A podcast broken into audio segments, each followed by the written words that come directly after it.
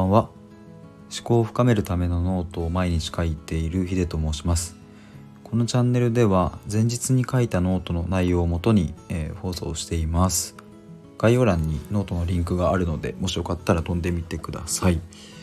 はいで今日のテーマはスタンド FM を10日間やって感じたこと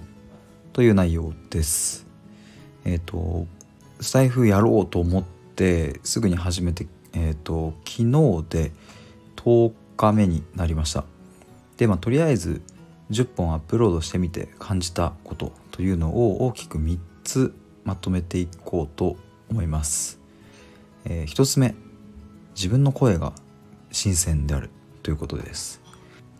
僕はですねあのライブではなくて収録した内容を今までアップロードしているので、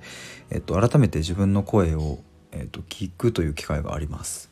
で実際に聞いてみるとあ自分ってこんな声してんだなというふうなのが、えーと、改めて認識しました。で、まあ、こういうふうに自分の声聞くのってそういえばあまり機会なかったかなと思います。鏡は毎日見るので自分のまあ髪型とか顔とか、まあ見ていますが、まあ、声をこうやって聞くっていうのは皆さんも多分あんまりないんじゃないかなというふうに思います。自分の声がまどうやって人に伝わっていくのかっていうのを、まあ、自分自身で理解できるのがいいなというふうに思いました。で、まあ、もっと相手の心に届くようにするにはどういうふうな、えー、に声を出したらいいんだろうみたいなことも、えーと、思考を巡らせながらこれからも収録していきたいと思います。で感じたこと2つ目が初めて使う脳みその筋肉があるということです。ノートの記事を書く時も基本的には頭の中に浮かんだことを即興的にバンバン書いているんですが、まあ、スタイフの時はまたちょっと違うような感覚です。えっと、まあ、先ほども言ったように僕の場合は収録なので、えっとまあ、やり直し自体はまあできるんですが、まあ、やっぱりこの時の息遣いとか自分ならではの間っていうのが音声だと存在するんですよね。なのでいくら収録といえど、まあ、一発撮りのような緊張感を勝手に感じています。最近流行りのあの YouTube であのファーストテイクってありますけど、まあ、見てる側はめちゃくちゃうわって感動しますけどやってる歌ってる本人とかは、まあ、相当な緊張感の中やってるんだろうなっていうのがなんかこれを始めてみてちょっと思いました、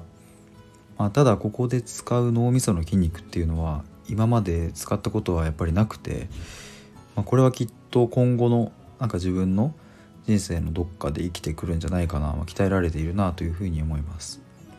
で最後感じたこと3つ目その人ならではの人柄が伝わるということです。財布を始めてから、まあ、他の方の放送とかライブにも積極的に参加してみるようにしましたでそうするともちろん顔は見えないのに声から伝わってくる人柄がまあそれぞれあってすごいなというのを痛感しました。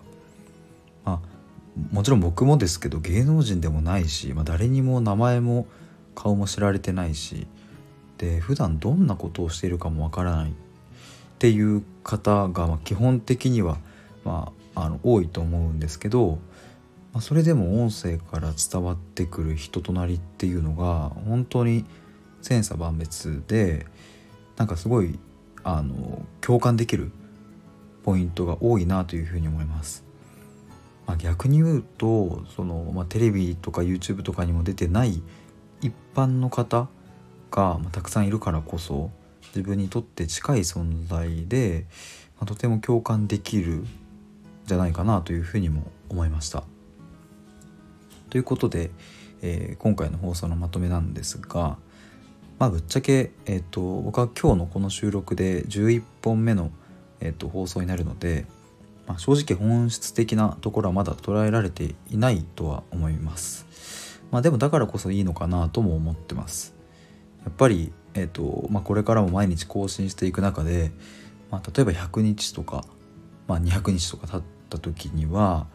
もうおそらく徐々に容量が分かってきてコツもつかめてきてくるタイミングなのかなというふうに思います。でまあその時に得られる気づきっていうのももちろん貴重ではあるんですがやっぱりこの